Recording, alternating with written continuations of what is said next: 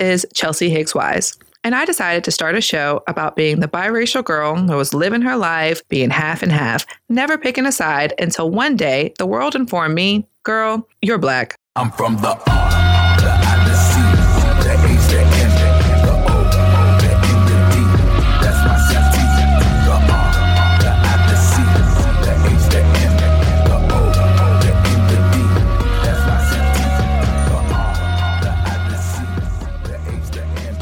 You're listening to Race Capital with Chelsea Higgs Wise. and Kat Mauldin Jackson. So it's Saturday night and I'm sitting at home. I'm exhausted because I work two jobs and my little sister hasn't come home yet. She's 16, she's out, and I don't know where she is. I think she's out with her friends, but I don't know because her phone is off. The cell phone that I pay for. She didn't have one before, and I wanted to make sure she had a phone. The whole point of her having a cell phone, a nice cell phone, is so I could make sure that she was okay. She's probably in the city. All of her friends are in the city. And I'm back home in the county, in Chesterfield, and I'm worried. I don't know who she's around. I don't know where she could be, and I'm going a little crazy. This is my little sister. I've never really had to parent before, obviously, and now I'm kind of her parent, but I'm still definitely her sister. It's been about six months since she and Austin moved in, my little brother. They were living in Richmond with their parents, my dad, and my stepmom, and times just got really hard. So I remember my sister called me and told me that she wanted to move in because our family needed time to get themselves together, to get better, and she needed some space to be a teenager. I had just purchased the house that my family, me and my mom, grew up in. It's 2008 now. I have three bedrooms. Of course, little sister, come stay. At 25 years old, I decided to take in Austin and Asia, my two younger siblings, and that happened in April. Before this, we had grown up separately, but very aware of each other's existence. Austin and I have always been and had this instant connection when we were together. But me and Asia, my baby sister, we were different. I wasn't quite Richmond enough in certain areas with my cheerleader county vernacular, but even at 25, right now, I'm able to look back and see when I was 16 and realize that maybe we weren't so different. Maybe we're just at different stages. My sister calling and asking to move in meant that Austin would come too. It's just given in their upbringing. They stay together. When they moved in, I had to drive them separately across county and city lines. My sister is in the IB program at Thomas Jefferson, and my little brother was at Maggie Walker, so they needed to get to school and finish this education. They work hard, they got into these programs. It's important that they get to school. But driving them both got to be so much. And so my sister, she moved to Chesterfield after my brother graduated. She hated the idea of going to Chesterfield schools, and for real didn't even go to the school that we're zoned in. But she was flexible to help me and to help everyone. We're all just making this work. About four months after they moved in, Austin goes to William and Mary, and now he hates it. It's hard to hear. We worked so hard to get him there, and now it's just not where Austin needs to be. So it hasn't been great. All of this hasn't been super great. And now it's October. My sister's living with me. It's just me and her. We've been arguing. This hasn't been such a great transition. And I'm just worried how all of this is going to end. Maybe she's staying out on purpose. Is she trying to do this to me? At this moment, I'm just worried about my sister. It's 1 a.m. She's 16 years old. She has no phone. I don't know where she is. This is supposed to be me being responsible right now. I hear a car and she walks. She acts like it's nothing. At this point, I'm super hype. I'm pissed. How could she do that? We start arguing in the foyer. She's too cool to even talk to me. She walks away, goes into her room, tries to slam the door. I was working two jobs just to make sure we were okay, to pay for that phone. I wasn't planning on taking them in and doing all the work to make sure that we were all okay. I didn't expect that at 25. So as she walks away, I follow her. I tell her, Give me the phone. I exerted that power over her. At that point, I was pissed and I just wanted to be responsible. Give me the phone right now, Asia. She looked at me like I was crazy. She says, Are you serious? And I said, Yes. Yes, Asia, I'm so serious. I can't have anything happen to you. The whole point of this phone, the whole reason I work hard is to make sure that you have a cell phone. I tried to do something cool for you, but this, there has to be a consequence to you staying out this late and not even caring to tell me, to call me and let me know where you know your phone is dead. At this point, I'm hovering over her. Asia, how could you do this to me? She's on the bed. She's so upset. She gives me the phone and I walk out. And it's not long after that my sister moves out. At this point, my brother's quit William and Mary. He was only there a few weeks. Austin needed to be at home. It was too far. The culture wasn't right. And because our parents were doing better, they had a place. There was somewhere for my siblings to go. And I'm happy that they're back together. I'm just mad I had no idea how to handle any of this. I missed my siblings and understood my freak out wasn't about her. It wasn't about them. I was mad, but if I'm being for real, it was never about her and the cell phone. I think I'm just mad at the system and how, as young people, we have no choice but to be socialized and to learn to survive by the structures around us, whether that's the school system, the work system, our family system. I grew up without my siblings. Then there was this crisis that came up, and we came together, we worked together. But then, just like that, I felt like I lost them again. It was really hard understanding the guardian sibling thing when we really were just a village taking care of each other, and we still are right now. But I understood why it was so hard for my sister, leaving all of her friends, coming to Chesterfield. She was in the IB program there, and because Chesterfield County didn't have that, they actually skipped her grade to graduate early. So all of a sudden now we're looking into colleges when she thought she had one more year of high school.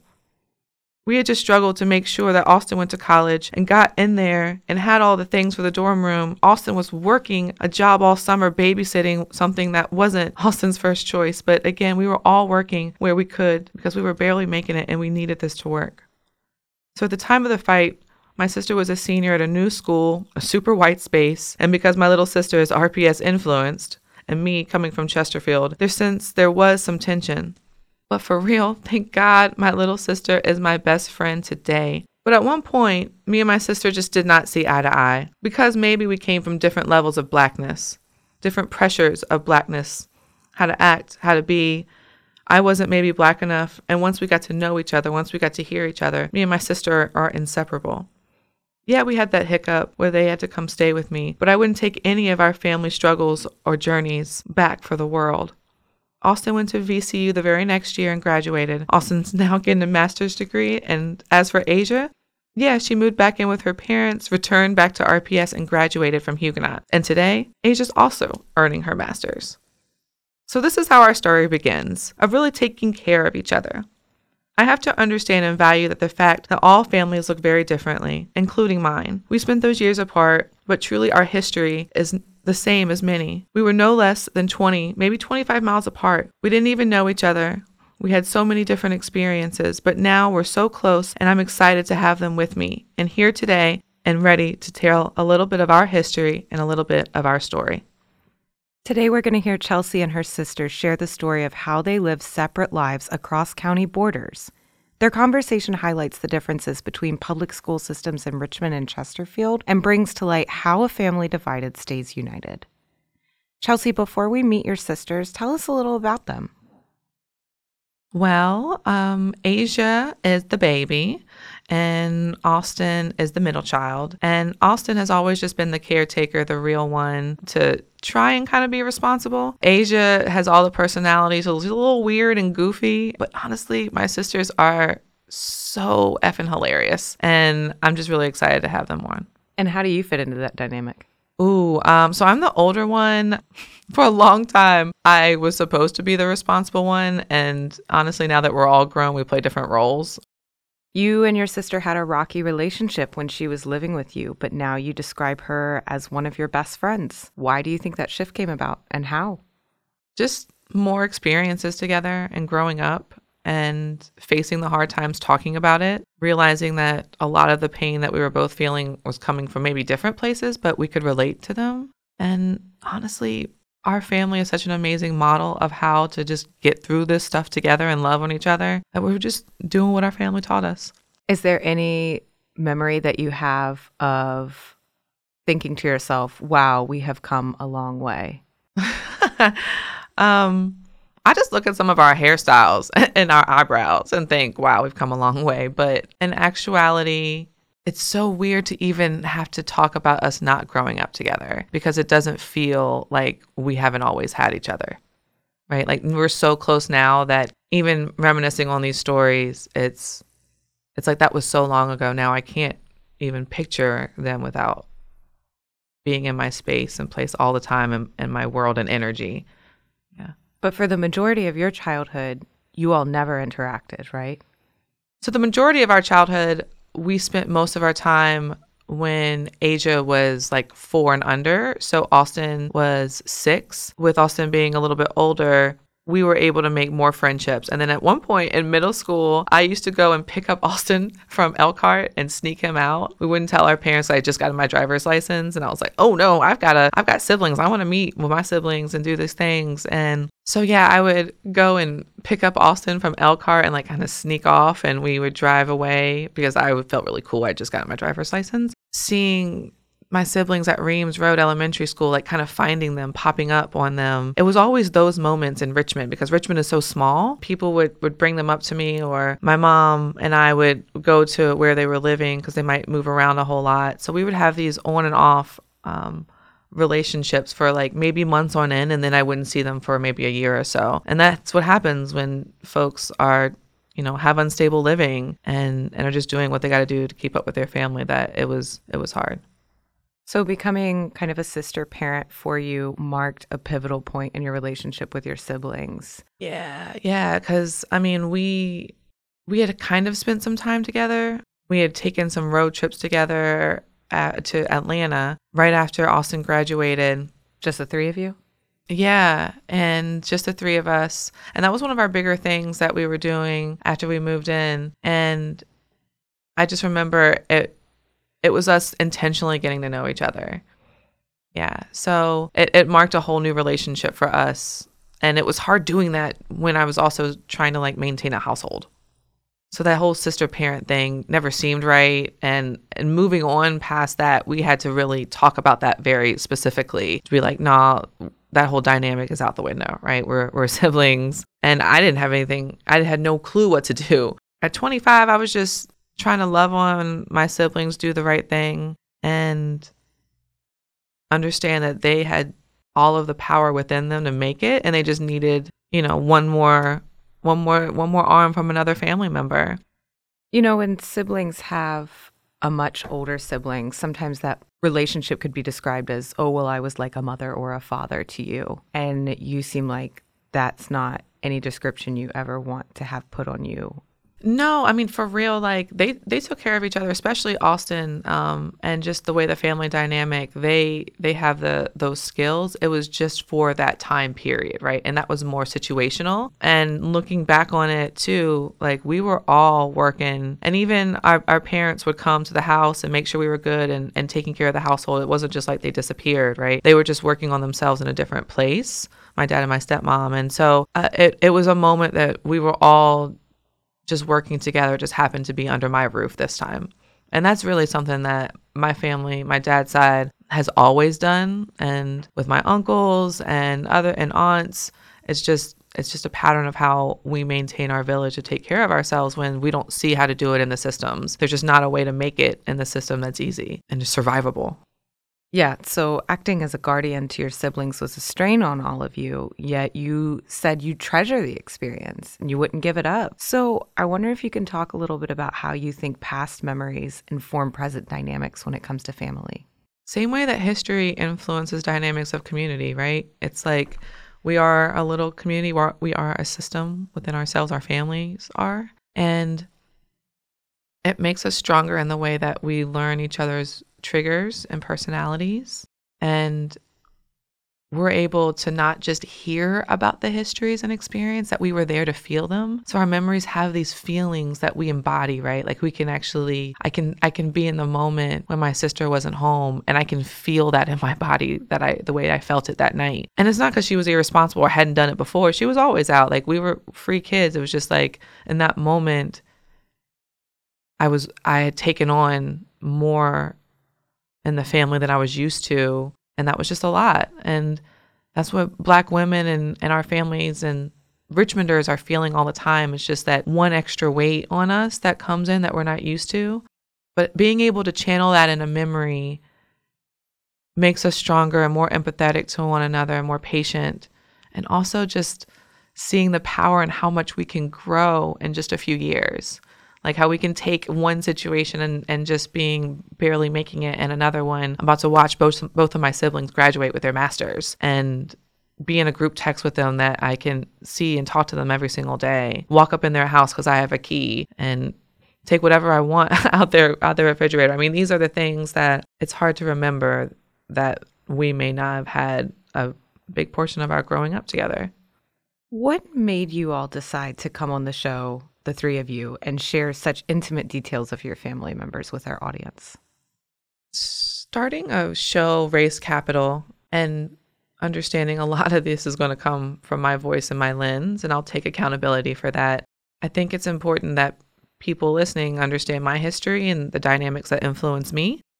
And these two people, having my siblings on, would give so much of that and holding me accountable as well. And also, so when you hear me talking about schools and race and families in Richmond, understanding where I'm coming from. And my siblings are both strong women with strong voices. So they know that coming on is important to share those voices. We understand that advocacy matters, all of us, around addiction, around identity, around health.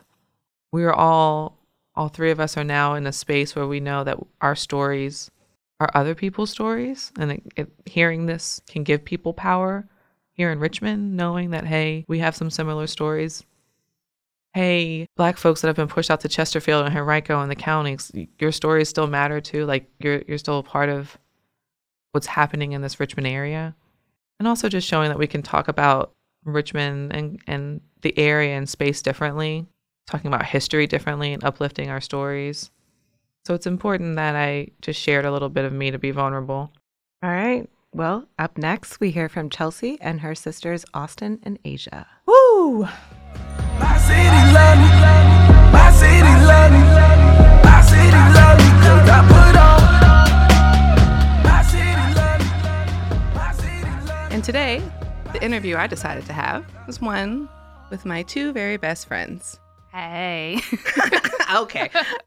yep. Well, that's my little sister, the baby, Asia.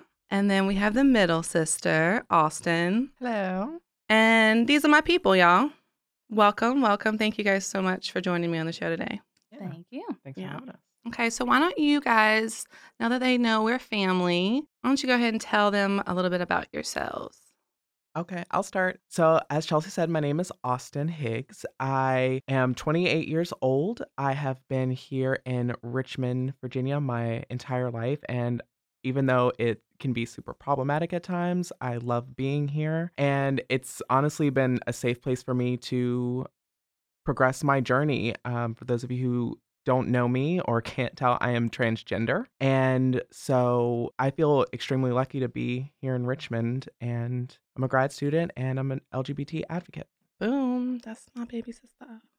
No, I'm the baby. Oh dang! I mean, can I get two, baby? No, no, you're right. You are the baby. Okay. Well, up, up next we have the baby sister, official, official baby sister. Hey y'all. Um, so I'm Asia and I am 26 years old. I currently um, am a grad student at VCU. And also I am born and raised in Richmond, but I just like my particular shout out to Southside because that's just something that has definitely molded me as a person and um, has really just kind of helped create my identity growing up. And, you know, as well, my, I feel like Richmond is my safe place. And I just love who I am today because of that. And going to VCU, you have so many people that aren't from the local area, but when I get a chance to tell someone that I'm a native, number one, they're surprised because I feel like so many people want to leave Richmond, but you know, this was my home and I was able to make, you know, and kind of create my own environment at VCU, but while also bringing me and my South Side to the campus.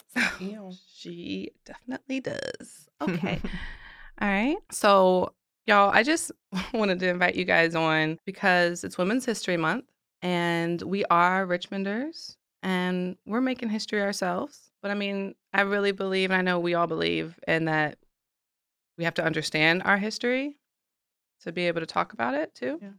And yeah, I think it's really cool, our story. And I want to thank you guys for coming on to share our story with everybody, right? Mm-hmm. We're pretty open about it anyway. Mm-hmm. I think it's important for us. To, I think we all feel like that's important Yeah, Right, yeah, definitely. absolutely. Mm. just to talk about good, bad, when it hurt, but we're all really together. And that's the important thing is that my village is super strong. Right. So, yeah, thank y'all so much. So, the show, I like to talk about place, space, and time. So, what should we talk about first? Let's go back in time to elementary school. I went to Reams. I had one school. My siblings and I did not grow up together. We share the same father, uh, and I'm the oldest. And my parents got divorced and separated when I was three. And so I didn't grow up with my dad and my siblings. So our elementary school st- stories are going to be super different. Mhm. So again, mine was Reams Elementary School. I lived right off of Reams. I can tell you all the teachers I had. It was it was like my favorite part of school, to be honest. Like out of all the grades, I could say elementary school was the best for me. How about y'all? well, I did not have one. Mm. Um, we started off, or at least I started off at Bensley Mhm. from kindergarten to second grade, Mhm. and then I would also went to Reams, but that was by way of really being forced to live with our grandparents when our parents were going through their issues. So went to Reams for third and fourth grade. Okay. And let's tell the people. So you're eight years younger than I am, Asia. Correct. Okay. Mhm. And Austin is six years. Right. So and you guys are two years apart. Exactly. All right. Um, and so I went to Reams for third and fourth grade. And then I, that was after th- my entire fourth grade year, the transportation to, from, because we always, Austin and I, for the most part, we always lived in Richmond after, well, growing for kindergarten and first grade. We we lived in Chesterfield, but then we had made a move to like Forest Hill Mhm. and kind of like switched to Not Forest Hill, Westover Hills, like that.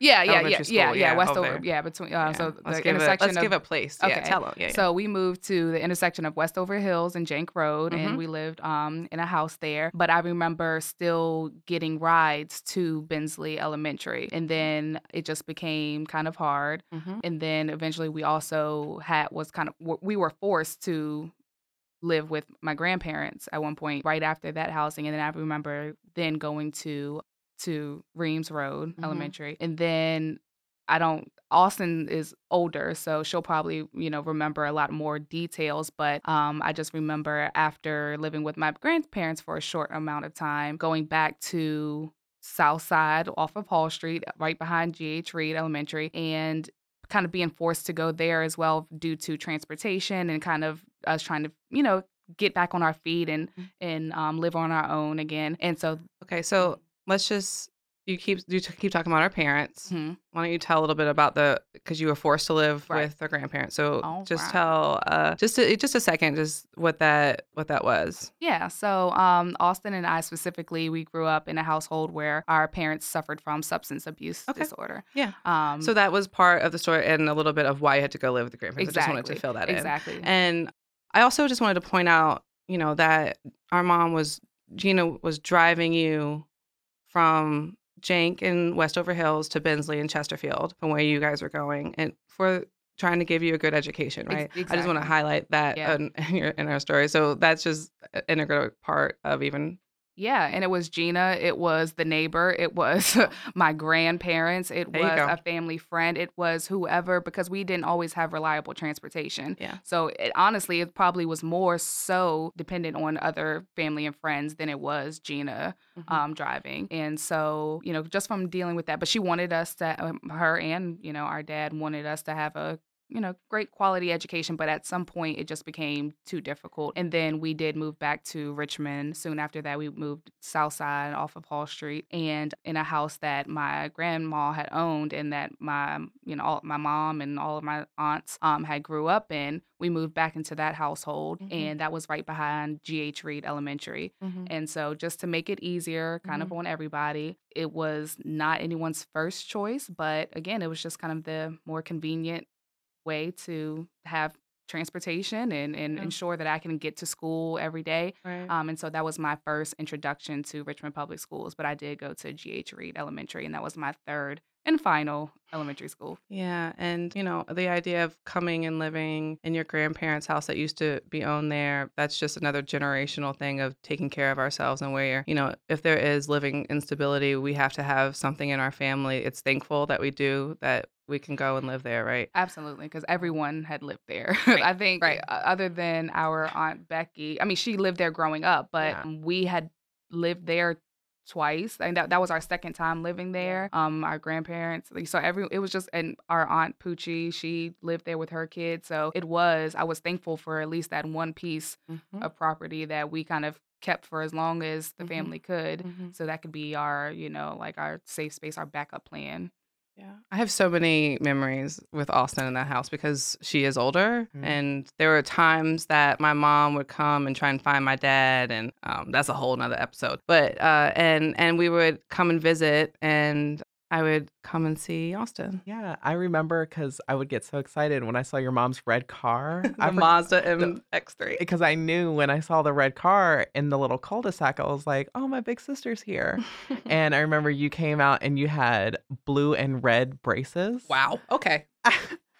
and so I just remember thinking like, "Oh, cool. When I get older, I'm going to get blue and red braces." And but yeah, I I distinctly remember those days that your mom would drop you off because growing up, I was told that I had this big sister and like I knew I had a big sister, but then I didn't physically. So that definitely made an impression on me growing up. Those times where you would get to come over and Mhm. we all got to hang out. So yeah. Well, what else? What were kind of your experience? Um, Asia talked a little bit about the elementary school. Anything Yeah. you want to add or highlight in those moves? Yeah. So I went to seven different schools, I think, before I graduated high school, and each one of them had their own taste and flavor. And you only went to one high school. I only went to one high school, yeah, because So let's highlight that. It, and it's, I mean, it's it's interesting because I went to like a, a an alternative high school, and so I think once I got into high school, where a lot of people have the worst time of their life, Mhm. I was having the best time of my life because I was surrounded by all these people who valued education, being nerdy, kind of not abiding by that stereotype of high school hierarchies where there's like the popular kids and then the dorky kids at the way bottom. And because I mean, we were all dorky kids and therefore we were all popular kids. And so, Oh, Maggie Walker. oh, Maggie Walker, Governor School for Government and International Studies. Because you're a nerd. I'm a nerd.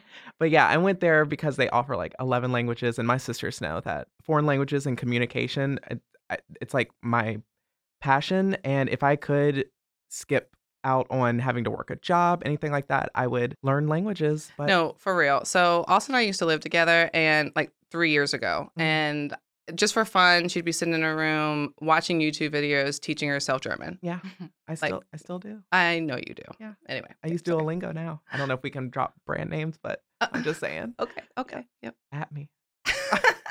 But you went to Reams until fifth grade. Was that? I only went to Reams for fifth grade. Oh, Yeah, because which was I remember because Kind 9/11 happened and I remember that was like days before we were enrolled at um Reams Elementary and I just I, that whole year was so interesting for me because cuz I we because we just moved around so much and at Reams I kind of felt like I had you're the old like you're the like I felt like I had the most agency at that point while still being in elementary school. So I definitely remember being so much more self-aware in 5th grade and doing that in a place like Reams which was even though it was predominantly white, it kind of was mixed socioeconomically. Mhm. And yeah, I- think that was like the beginning of me really becoming self-aware in how I present at school.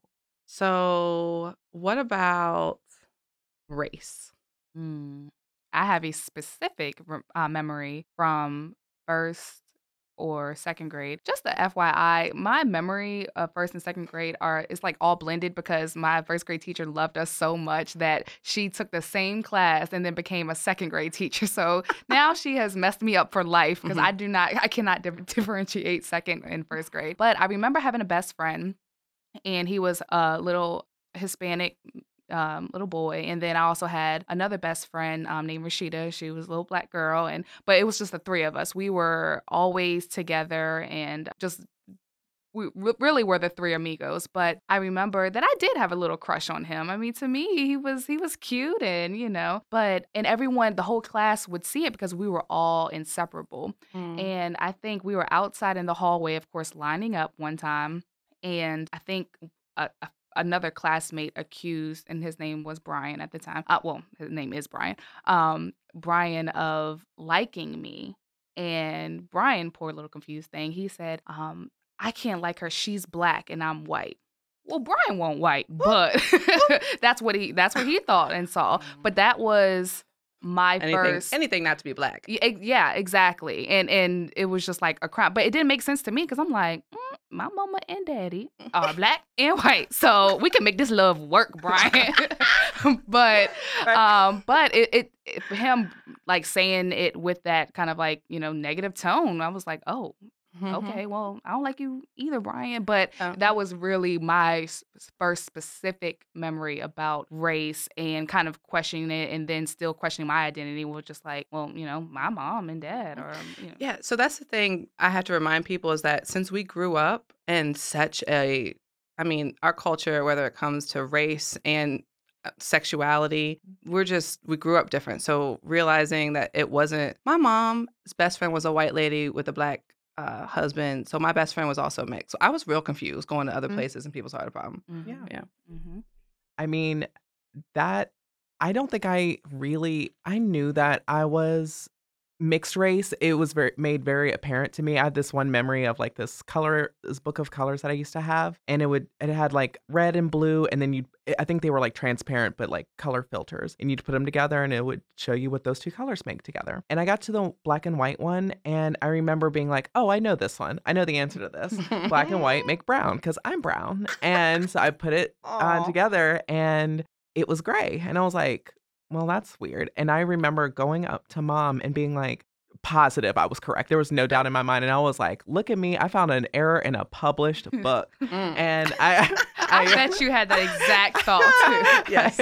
Uh, so I was a precocious kid, those of you who don't know. And I remember being like, um, Mama, we gotta take this book back because this book is wrong. And showing her, and I was like, because black and white make brown like me, right? And she was like, well, and she had to have the the conversation with me that people are not only are they not literally white and literally black, but people work differently than um colored. Yeah, colored uh, transparency. So yeah. Oh, a couple lessons. Yeah, a couple- that couple lessons. Yeah, yeah. Um, but That's yeah, so as far as school goes, I just didn't know until I think I got to middle school, which was my first predominantly black school Mm. attending, Mhm. and being called graham cracker. Oh, okay. Um, because Ooh. I was Never heard that. no, I mean, I actually thought it was like I was like, wow, that took a lot of thought. You guys really wanted to like make sure I felt that, huh? Like, yeah. Wow. yeah. I definitely heard Oreo. Right. Yeah, Oh, yeah, absolutely. Those are delicious and cute though. like, right. And I remember also, um, so the the incidents with Brian, with incident with Brian, that happened at Bensley Elementary. But I remember the very next school that I went to was Reams Road Elementary, and I remember I did find my kind of my safe zone with my friend um, Christina because I don't know how it came up, but I also found out that she was mixed as well. And so we immediately connected, but that kind of introduced me to another um I guess something that I had never thought about because her dad was actually white and her mom was black. And then I'm coming Mm. from was like, well, you know, my dad's black, my mom's white, but we're still both mixed. So, but it, it was the first time that I was like, oh, I didn't know mixed could work like that. You know, white daddy and a black mama, you know. But right. but we connected on that and we just kind of she was my best friend i mean we really could just kind of talk about it and, and to kind of talk about the the you know the differences or the similarities and the way that we grew we, we grew up but yeah she was like she was my safe place and Mhm. that so yeah So everybody's talking about Richmond Public Schools. What's what's your input? What do you all say as you know going through like, and, and talk about a little bit about where you went to school? Okay, so I'll start because because I was introduced to Richmond Public Schools just a little bit earlier than Austin. Again, I went there for fifth grade, and it was it was a culture shock, Mhm. a hundred percent. You came back differently. No, I remember, Y'all. I specifically remember this Mhm. transition of Asia's and being like, whoa, Mhm. not only is my sister black, but I think we're both black, like by association, because we'd always gone to predominantly white spaces and you just didn't think of yourself like that. But Right. Yeah, yeah. I yeah. so I actually remember and I, ju- I just think it was the reputation, but I remember before even going to GH Reid, before my first day, my mom kind of kind of warning me or asking me to please not change. Oh, And I didn't know what Oh, she wow. meant. I was like, I mean, I did this before I went to first, second, third grade, fourth grade. You know, like I'm I'm a pro at school at this point. Like, what are you talking about? Yeah. So it and I I, I we switched in the middle or I, at least I switched in the middle of the year or at least the beginning of the year. So it was I think it was well after September. It may have been October or, maybe even the end of September. But I had already started 5th Your grade. memory is off. now. Yeah, no, it's, Right. it's absolutely off. It's fine. Um, I had started fifth grade at Reams, but then somewhere in the beginning of the year switched over. So I didn't start school on the first day at GH Reid as everyone else. So I came in just, you know, as the new girl in the middle of the week, I believe. Mhm. And it was it immediately taught me tough skin because I came in as like the light skinned girl with the long hair and like I was being attacked for it almost. So people were just like, you know, who is this? And and asking me all these questions. And I told them that I came from, you know, Chesterfield schools. And they were just like, oh, you know, she came from, you know, I don't even know if they if they knew the word bougie back then, but oh, you came from one of those, you know, bougie schools or something. And I'm just like, uppity schools. yeah, the uppity. I'm like, oh, I don't know, you know. And I just immediately felt attacked, and I was like, okay, so I know that that people are not being they weren't bullying me per se, but it was I was definitely not welcomed. Mm. And and then from there, I just really kind of learned quickly, you know, the way of the land basically of just like if I'm coming in and you know these are how people talking to me even if I have to fake it till I make I probably cried in the bathroom Mm. after you know defending myself because I just I was not used to that but I learned very quickly again Mm. to say something back and to defend myself um, so it definitely wasn't a positive experience at least for the students but it also wasn't for the teachers as well Right. so I remember specifically um, I had a fifth grade teacher and she was teaching long division one time on the board on the chalkboard shout out to chalkboards. Hey. R.I.P.. right right throwback there. Um so yeah she was doing long division and i remember her taking up literally the whole board the Mm. whole like stretching across the whole board and i remember doing it on my paper and trust me like at this point i was still until this day i count on my fingers and at this point i was still saying take away instead Y'all. of subtraction She really, yes. to this day, To this day. to this day it's takeaway um so i uh, by no means like was confident in math but i remember doing the same problem the way that i was taught in chesterfield schools on my paper and i de- i did long division but i got to the answer much faster and without as many symbols um, on my paper Carry that too. yeah, yeah, exactly. So I remember just raising my hand and I was like, um, I got it a, a different way on my paper, but I got the same answer, you know. So I was I was just wondering, you know, like what what is the reason for that, or you know, can you explain that to me? And she, I think it with your smart mouth. Mhm. and she immediately, and, and she was an older black woman, a black the teacher, and sh- and I think she saw it as a form of like talking back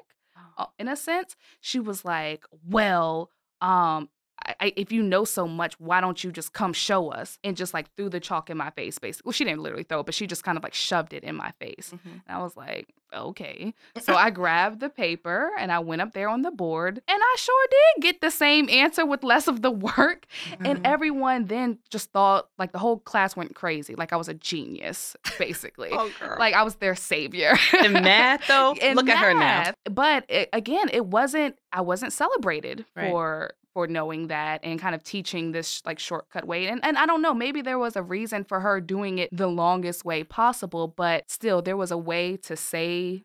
You know, well, great job. This is the way that I want to, you know, teach it. Mhm. There was a way to say that, but I absolutely did not get that encouragement. And I don't know if I really, as far as doing problem solving, spoke up again as far as that.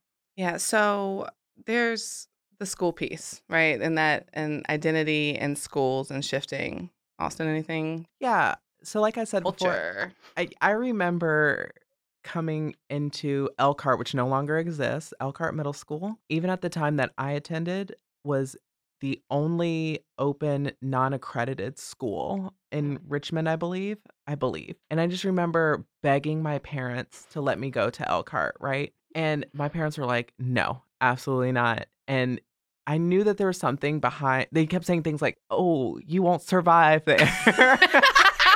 These small hits. and, and and like, oh no, they're gonna bully you. And I was like, no, Pshaw.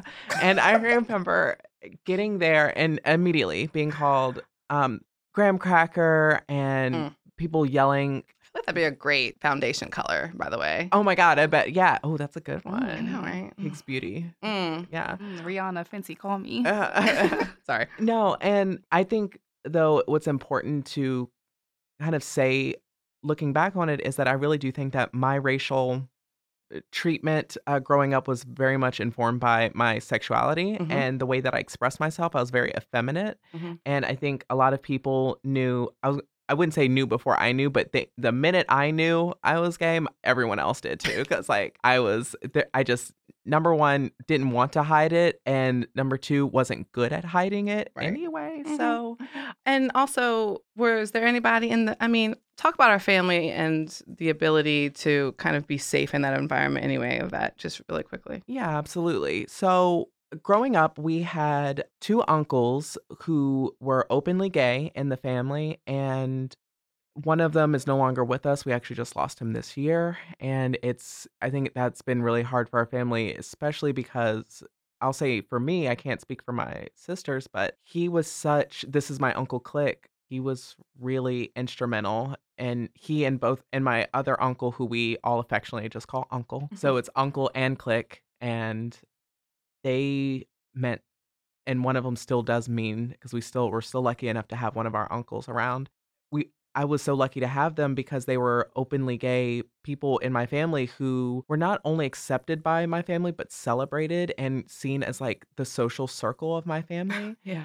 and so looking even though they weren't rich people at all i just knew looking up to them that no matter who I was, that I was going to be successful in in my and I mean successful as in terms like social success and having Mm. the the the support and respect and celebration of my family because they were doing it. They were openly gay. And so I think that I don't know where I would be. Like we we both know that and we all know that I came out to our parents when I was 7 Mhm. and they Yeah. were i mean amazingly cool about it and i think that's mostly due to the fact that they had had a precedent Mhm. and my uncles blazed the trail for us so i would love to think that i'm as courageous and brave as a person as i am today whatever that is Mhm. don't, you know is I, I would love to think that that's just inherent in me but i think that mostly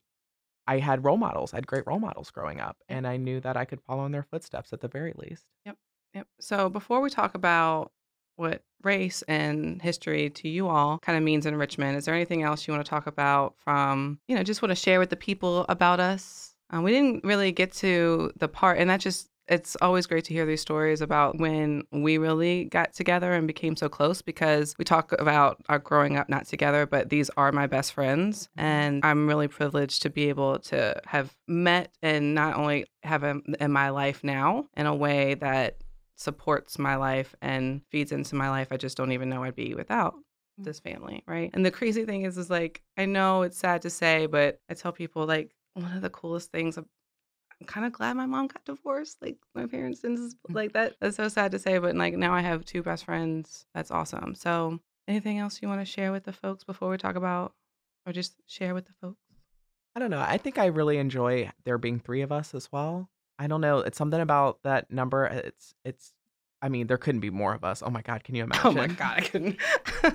But uh, I just think that having just the two of us, you know, Asia and I grew up for the most part, and it was just the two of us. And I think that, I mean, Asia and I are also two years apart, so we were always gonna have like butt heads, like so, most of the time physically and literally. Asia, Asia's a head butter. Mm. Um, And- Asia's a fighter. Asia is a fighter, and Shout I, out to Richmond Public School. Y'all changed and it. I'm the natural diplomat. Shout out to Maggie Walker.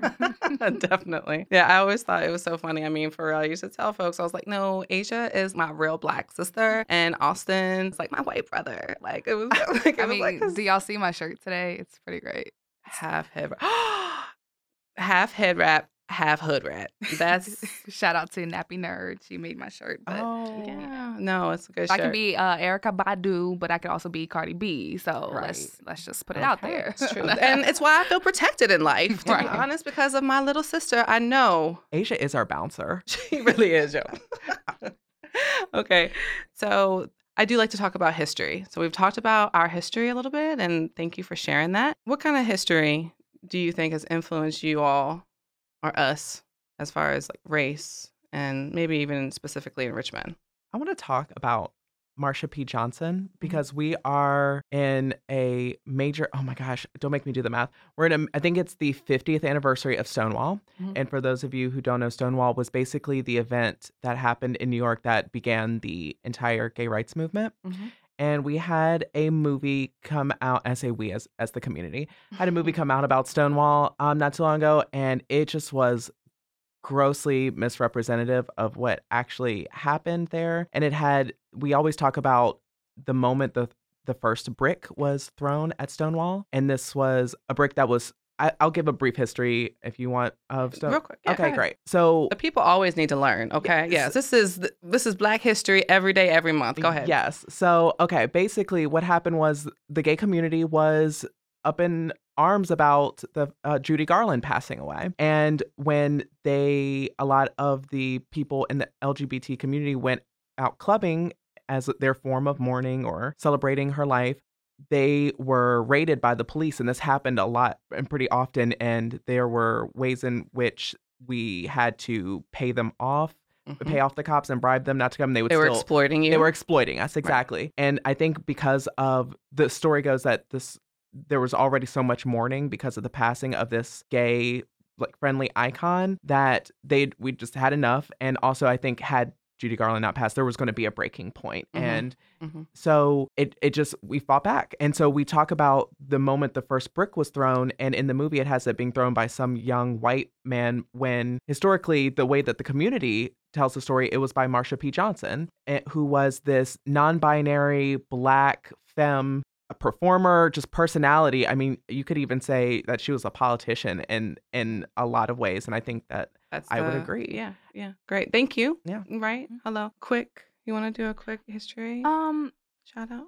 So I really don't have right at the moment much to kind of really talk about as far as like Richmond's um, history, but I did Mhm. kind of want to go back to some you know positive things that Richmond Public Schools you know did Okay. Okay. um kind of you know introduced to me, and th- and there were a lot of positives. That Hello, once you right, get right. past the initial shock and you just learn to adapt, there there there are a lot of positive things. But one of them I remember specifically, and because it wasn't until GH Reid that I even had my first black teacher. Mm. I want to say even seen my first black teacher, but I'll have to think about that. Mm.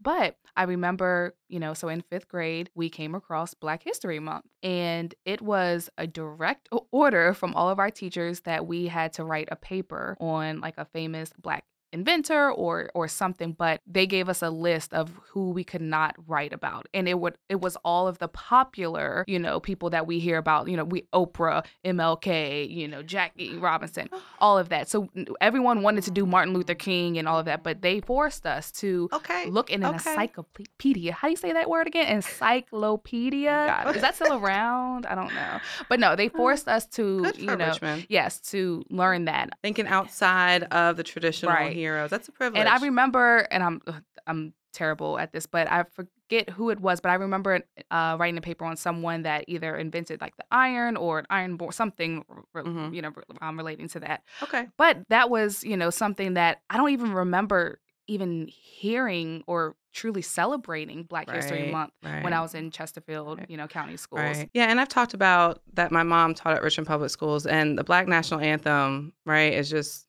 some that you just don't also hear in Chesterfield County Schools. But so we're gonna go ahead and move on to a segment that I ask all of my guests to participate in. Mm. And that is What's your privilege? All right, y'all. So what do you want to talk about when it comes to privilege? So, one of my privileges, and I might be stealing Austin's, I don't know, but definitely one of my privileges, I would say, is that although I grew up with parents that did suffer from, you know, substance abuse, I did live in a two parent home. Mm-hmm. And I've always known that.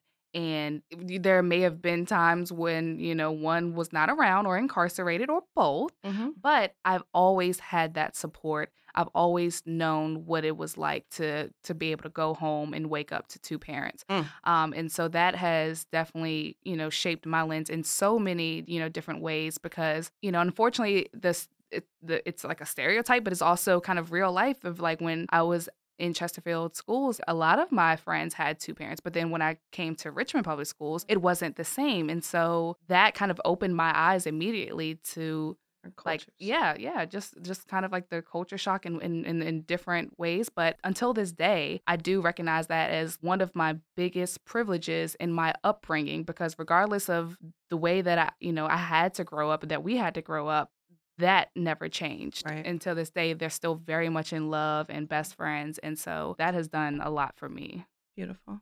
Yeah. Shout out, mom, dad. Shout out.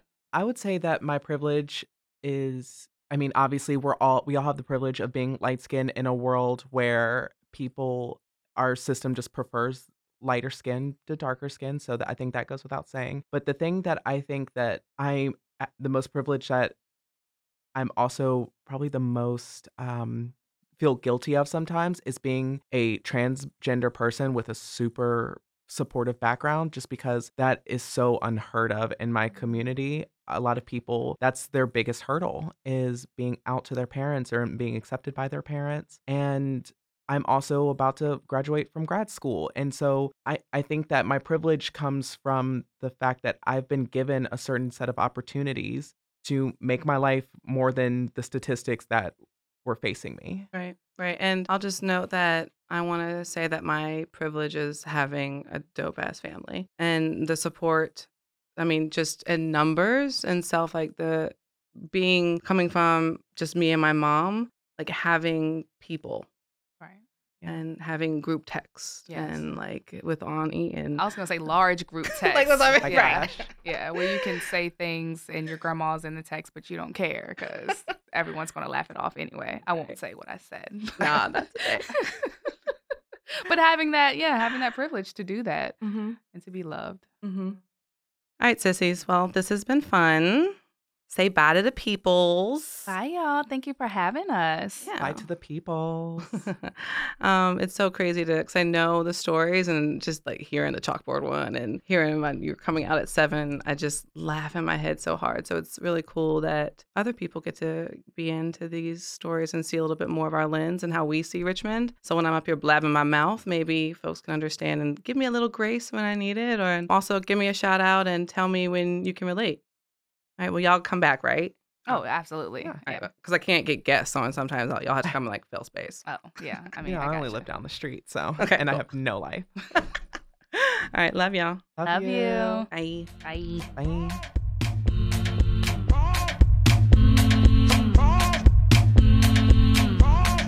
Hello, what's going on in here? You're ruthless like a storm. Hey, love, why you never seem to care? Well, that was fun. We know race isn't real because black and white don't always make brown. And we know we have to explain that because of this unreal thing that our spaces, places, and lives can look very differently. Like when my stepmom warned my little sister to not change in this very different space of RPS. We also know that at a very young age, we are taught to seek out race, blackness specifically. My sister hearing that she was unwanted as a child on the playground, that young, experiencing misogyny, hearing that her black skin isn't wanted from another brown person, that's terrible. hearing that and reminding her that her blackness is inferior. So, what happens when you have an entire school system that looks quote unquote inferior? Truly inferior in funding, in building structures, and accreditation? But what about when you look that same system in the face? Look at the humans outside the numbers and descriptions on a sheet. You don't see inferiority, you see survival. The survival skills that have encouraged my sisters to be brave, ambitious, and just enough tough love from RPS so we can be adequately prepared for what the world does to us as a people. What an amazing gift that these structures are giving us to teach us how to fight back, how to survive, how to live.